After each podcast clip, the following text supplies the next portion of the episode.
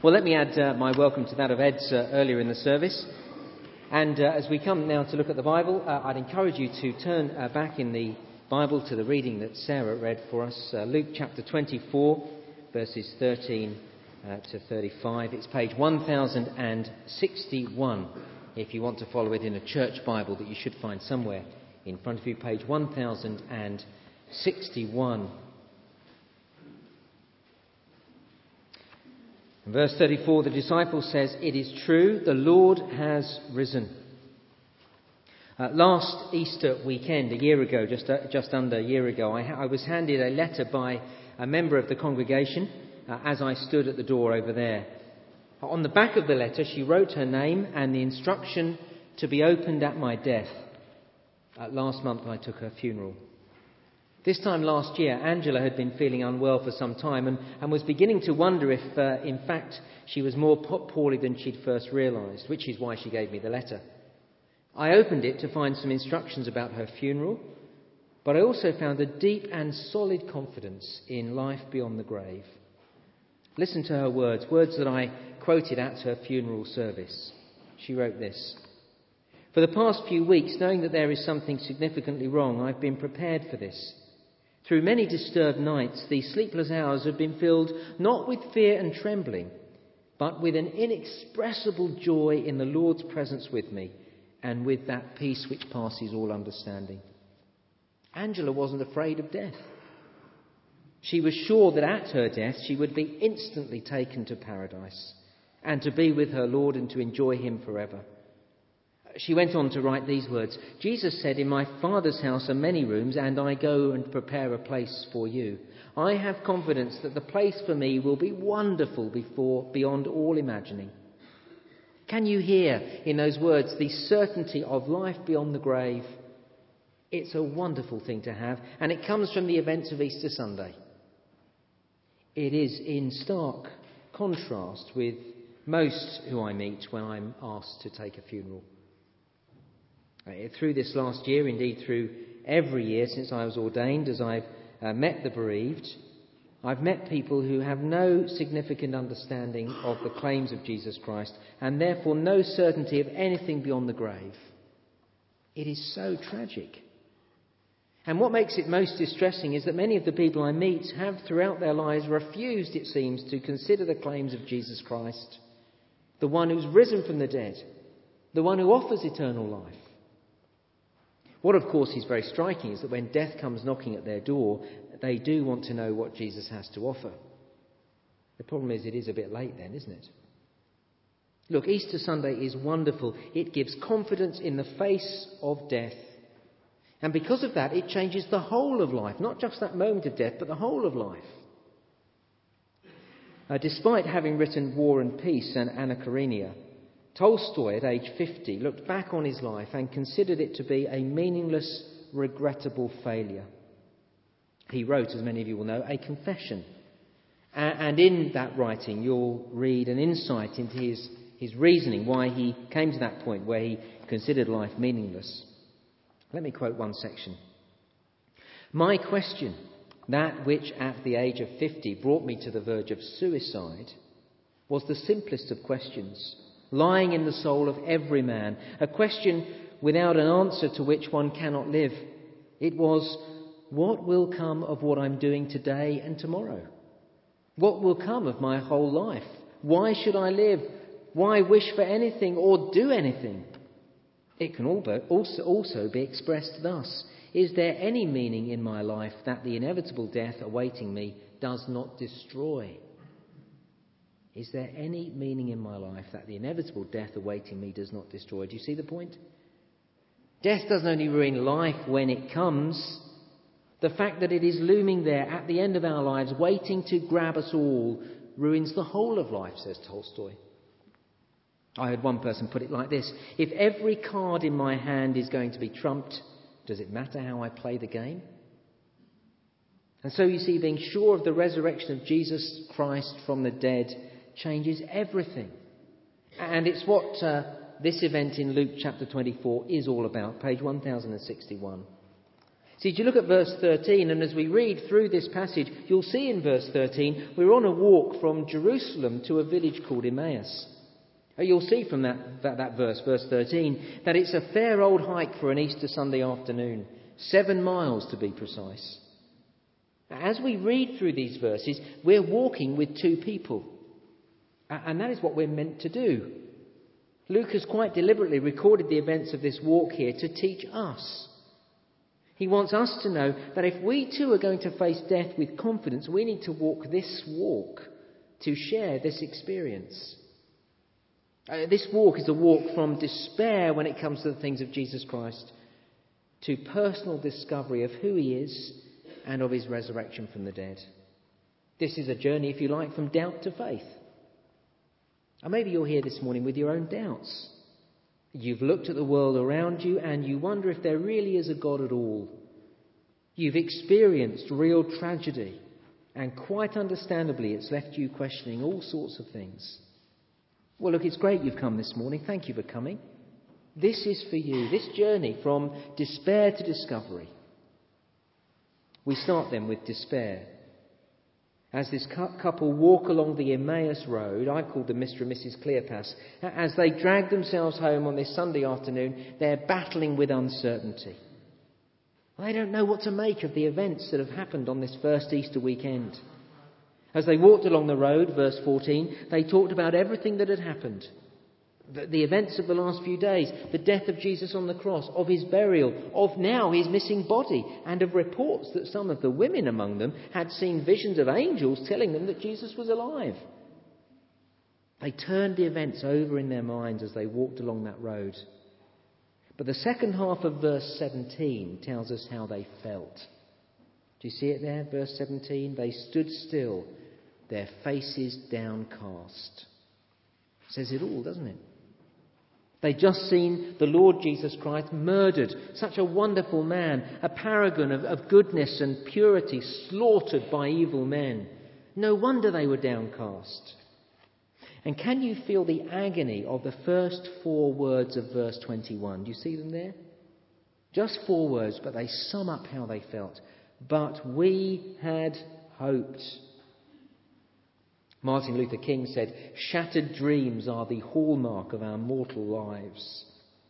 They had hoped that Jesus was the promised Messiah, God's King in God's world. They'd hoped that He was the answer to all their problems. But in the last few days, all they'd seen was a crown of thorns thrust on his head and a sarcastic notice fastened to his cross announcing him the King of the Jews. And so, having witnessed the death of Jesus, the one they put their hope in, they were trying to make sense of life. They now needed some anchor points in a cruel world. Do you, do you need that? Or am I the only one who needs that? Ah, look, this is the walk that so many are on through life. Trying desperately to find meaning in life when faced with death and the disappointment of hopes dashed. That's what death does. It robs us of all our hopes and dreams. I'll never forget the words of a tearful widow when I met her to plan her husband's funeral. Through the tears, she said to me, he was to retire on Friday, and the following week we have the removal men coming to move us to our new cottage in the Cotswolds. Retirement in a dream cottage in the country, gone in a moment. Plans, hopes, dreams shattered in an instant. That's what death does. As they walk along the road to Emmaus, Mr. and Mrs. Cleopas are a picture of anyone without the certainty of life beyond the grave. Verse 17, downcast. Verse 21, hopes dashed. And so, secondly, this is a journey from despair to discovery. Verse 15. As they talked and discussed these things with each other, Jesus himself came up and walked along with them, but they were kept from recognizing him. He asked them, What are you discussing together as you walk along? They stood still, their faces downcast. One of them, named Cleopas, asked him, Are you only a visitor to Jerusalem, and don't you know the things that have happened there in these last days? What things? he asked. About Jesus of Nazareth they replied. He was a, a, prophet, powerful in word and deed before God and all the people. The chief priests and the rulers handed him over to be sentenced to death, and they crucified him. But we had hoped that he was the one who was going to redeem Israel. And what is more, it's the third day since all this took place. In addition, some of our women amazed us. They went to the tomb early this morning, but didn't find his body. They came and told us what they'd seen, that they'd seen a vision of angels who said he was alive. Then some of our companions went to the tomb and found it just as the women had said, but him they did not see. Had you noticed the disciples knew the facts about Christ? Verse 19. They knew he was a prophet. They knew he'd performed amazing miracles. They knew he had taught astonishing truth. Verse 20, they knew he had been crucified. Verse 24, they even knew the tomb was empty. They knew the facts. But no one had explained the meaning of these things to them. You see, you, you can know about the events of Jesus' life and death and resurrection. You can know that he was raised. You can know the Easter story. But if you don't understand them, I went to church for years. I knew these facts. But the church going I experienced never explained the cross that was hanging on the front, at the front of the church. So, so I never understood actually what it meant. I was never told what it was meant. And I meet people, many people like that. People who know that Jesus died on the cross, but don't know why. People who know that Jesus was raised from the dead, but they don't have a clue what difference it makes. People just like Mr. and Mrs. Cleopas. Now, let me ask you this Easter Sunday morning, if I may, is that you? Know the facts, but don't know why or how they make any difference to life. Let me ask this if Easter Sunday were not here, would it make any difference to the way you live life the rest of the year? Look, as we turn back to the passage, for me, we come to the most astonishing part of this walk and the most important moment. Look what happens next. Look how Jesus goes about explaining the facts. And before you look, ask yourself, how would you have done it? I know what I'd have done if I'd been Jesus at this point. Here, as, as Jesus walked alongside the Cleopases, and as they finished their depressing speech of Jesus' death and the empty tomb and all their hopes being dashed, I know what I'd have done if I'd have been Jesus. As they finished their speech, I'd have thrown my hands in the air and said, Look, it's me! I'm alive! I've risen from the dead! And I'd have danced around the room and thrown my arms around them. Well, perhaps not thrown my arms around them. I am an Englishman after all, but wouldn't you have done the same? Wouldn't you have come straight out with it? Look, look, it's me. I've risen. So hard to keep good news to yourself, isn't it? Don't you want to tell everybody when you've got some good news? I get so excited when Leeds United win that I want to tell people. It, it so rarely happens these days. 2 0 yesterday against Walsall, in case you're interested. I want to tell everyone. When we've got good news, we want to tell people. I can't keep it in. So you'd have thought Jesus would have just told Mr. and Mrs. Cleopas that he was alive. But look what actually happens. Verse 25 He said to them, How foolish you are, and how slow of heart to believe all that the prophets have spoken. Did not the Christ have to suffer these things and then enter his glory? And beginning with Moses and all the prophets, he explained to them what was said in all the scriptures concerning himself. Do you see the point? What does Jesus do here? Well, what he doesn't do is he doesn't say, It's me, it's me. What does he do? He does a Bible study with them. He takes them to the Bible to explain the facts. It seems so ordinary, doesn't it? He takes them to the Bible to reveal himself to them. Very striking. Now, why? Why, why does Jesus reveal himself to his disciples and to us in this way? And I think this is the most important thing that I'm going to say today. He does it because he wants our confidence in him to be rooted in the unchanging truth of his objective word and not just in our subjective experience. Let me say that again. He does it this way because he wants our confidence in him to be rooted in his unchanging truth of his objective word and not in our subjective experience. Uh, when I worked in the newspaper business, one of my colleagues, Steve, became a very good friend. Uh, such good friends that Steve uh, asked me to be his best man and the godfather of his first child. Uh, Steve and I were good friends, and like all good mates, we, we talked about everything. He knew I was a committed Christian, and although he'd been a churchgoer as a lad and, and even been baptized as a teenager, he didn't really believe. And after another one of our many long conversations over dinner, he said this to me Paul, I believe if Jesus appeared to me. Now, I've met a number of people since who'd say exactly the same thing. Well, let, us say he did. Let, us imagine it right now. Just imagine that Jesus appeared here, now, here at, at Christchurch Fulwood on Easter Sunday morning. Wouldn't that be amazing? And on Tuesday morning, as you went back to work, uh, or wherever you spend your Tuesday mornings, uh, your colleagues would say to you, Have you had a good weekend? And you'd say, You know, it was amazing. I went to Christchurch Fulwood on Easter Sunday morning, and uh, do you know what happened? We saw Jesus Christ in all his glory standing before us. And how would they reply? Get out of here. They do it with mirrors. And then they'd pull your leg and they'd send emails around the office about you having, uh, you know, having a reputation for being a sandwich short of a picnic. And after a week of ribbing and sarcastic banter, you'd say to yourself, Did I really see Jesus? Did I let myself get conned into it? There were a good number of people at church and the music and all. And did I just get caught up in the moment? Was it really him? And so to keep believing, you'd need Jesus to do it again, wouldn't you? Uh, you'd need to see him next Sunday or maybe sooner, next Friday.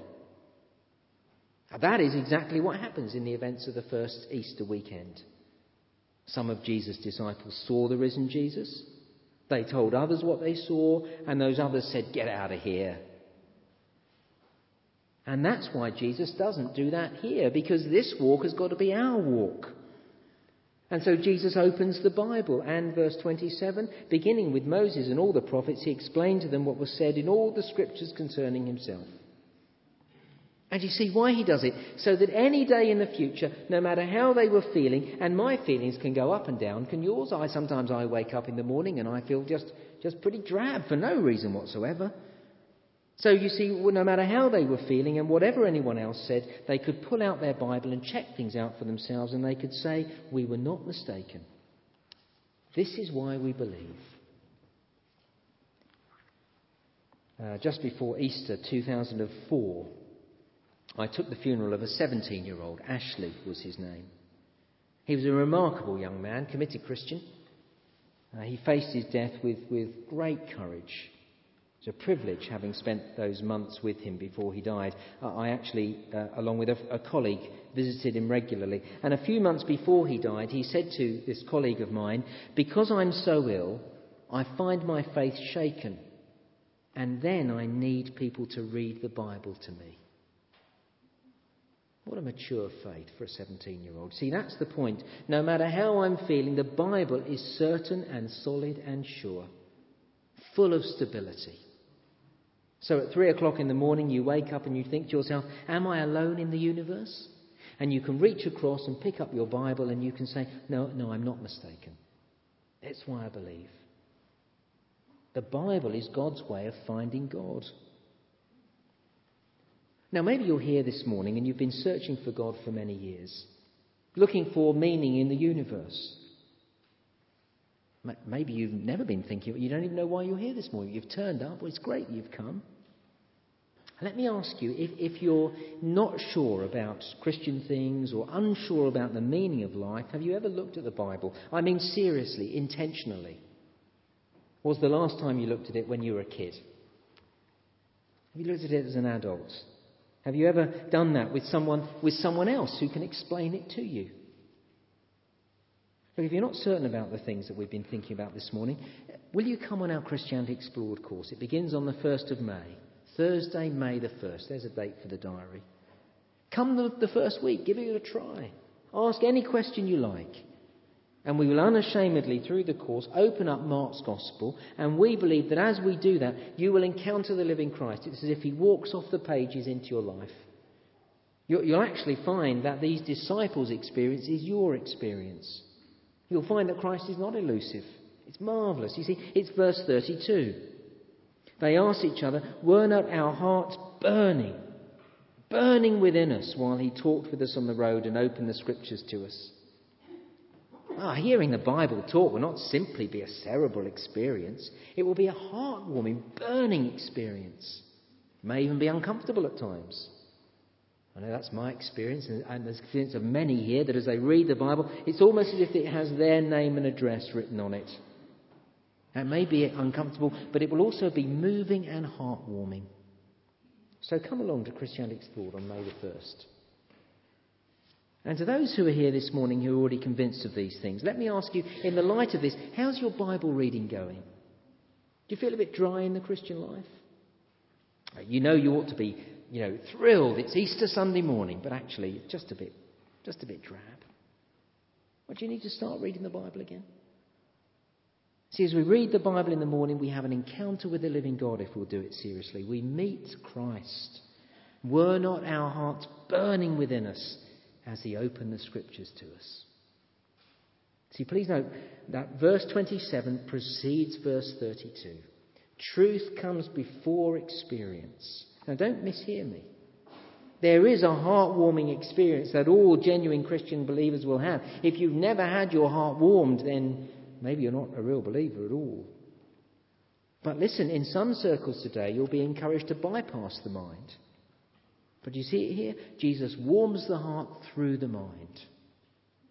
And that's why it's so sad to meet Christian after Christian who's trying to ground their experiences with Christ outside the Scriptures. So come on, will you get back to reading the Bible if you've stopped? The walk on the Emmaus Road, then, it's a walk from despair to discovery. And then finally, and very briefly, discovery to declaration. See, having met the risen Jesus and, and understood the resurrection, what's their reaction? Verse 33. They got up and returned at once to Jerusalem. There they found the eleven and those with them assembled together and saying, It is true, the Lord has risen and has appeared to Simon. I love this. They hot it back to Jerusalem. Seven miles. They ran all the way, bursting to tell the disciples the good news that Jesus was alive, that they had actually met him. And you know what happened when they arrived? Before they had a chance to get a word out edgeways, the disciples said to them, verse 34, The Lord Jesus has risen. He's appeared to Peter. Isn't that annoying? Now, look here, here's the issue. They scurried back to tell others that Jesus Christ is risen. The first thing the others said to them was, The Lord has risen. They, everybody wanted to declare this good news as soon as they knew it. That indeed is the pattern right the way through Luke chapter 24. You'll see it in verse 9. When they came back from the tomb, they told all these things to the eleven and to all the others. See, our empty tomb, let's tell people. It's verse 35. Then the two told what had happened on the way and how Jesus was recognized by them when he broke the bread. And it's verse 48 and 49, the climax of the chapter. Jesus tells all the disciples that they will be empowered by the Holy Spirit. Why?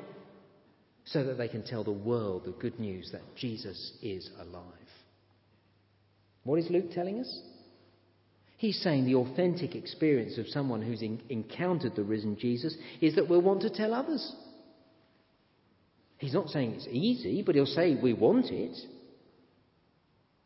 Do you want to tell others about Jesus? If not, then you've probably never met him yourself. Oh, this is challenging because there are people who we feel nervous about telling. People who, who we think don't want to hear. But remember where we started. Faced with death, Every life without Christ is a life downhearted and full of shattered dreams. That's where death leaves us. And it is hanging over everyone. And so everyone needs to hear the message of Easter some, Sunday. Everyone needs to know the message of verse 34. It is true, the Lord has risen. Even people who look successful and confident and seem to have it all together even people who don't seem to be interested. In the light of death, who doesn't need the message of life beyond the grave? Look, I have taken hundreds of funerals, and I have not yet met anyone who is not interested in life beyond the grave at that point. Jesus is risen. Death is defeated. Eternity is certain. Isn't that something? Isn't that amazing? Don't you want that for yourself? And don't you want it for all those who love you and whom you love? Well, in a moment we're going to pray. Let me say uh, before we do, uh, then I'd like to uh, uh give out these booklets at the end of the service. I'll be standing at the door as you leave. Um, do please take one. It, uh, Why did Jesus rise? It tells you some more about the things we've been thinking about. And tucked inside, there's a little card, an invitation to, uh, to Christianity Explored, to our course that begins on May the 1st. If you just fill that in and tick the Christianity Explored box, we'll give you all the details that you need. Uh, well, thanks again for coming and listening. Uh, may I wish you again a very happy Easter. We'll turn to prayer. A moment of silence, and then Ed will uh, lead us in our time of prayer.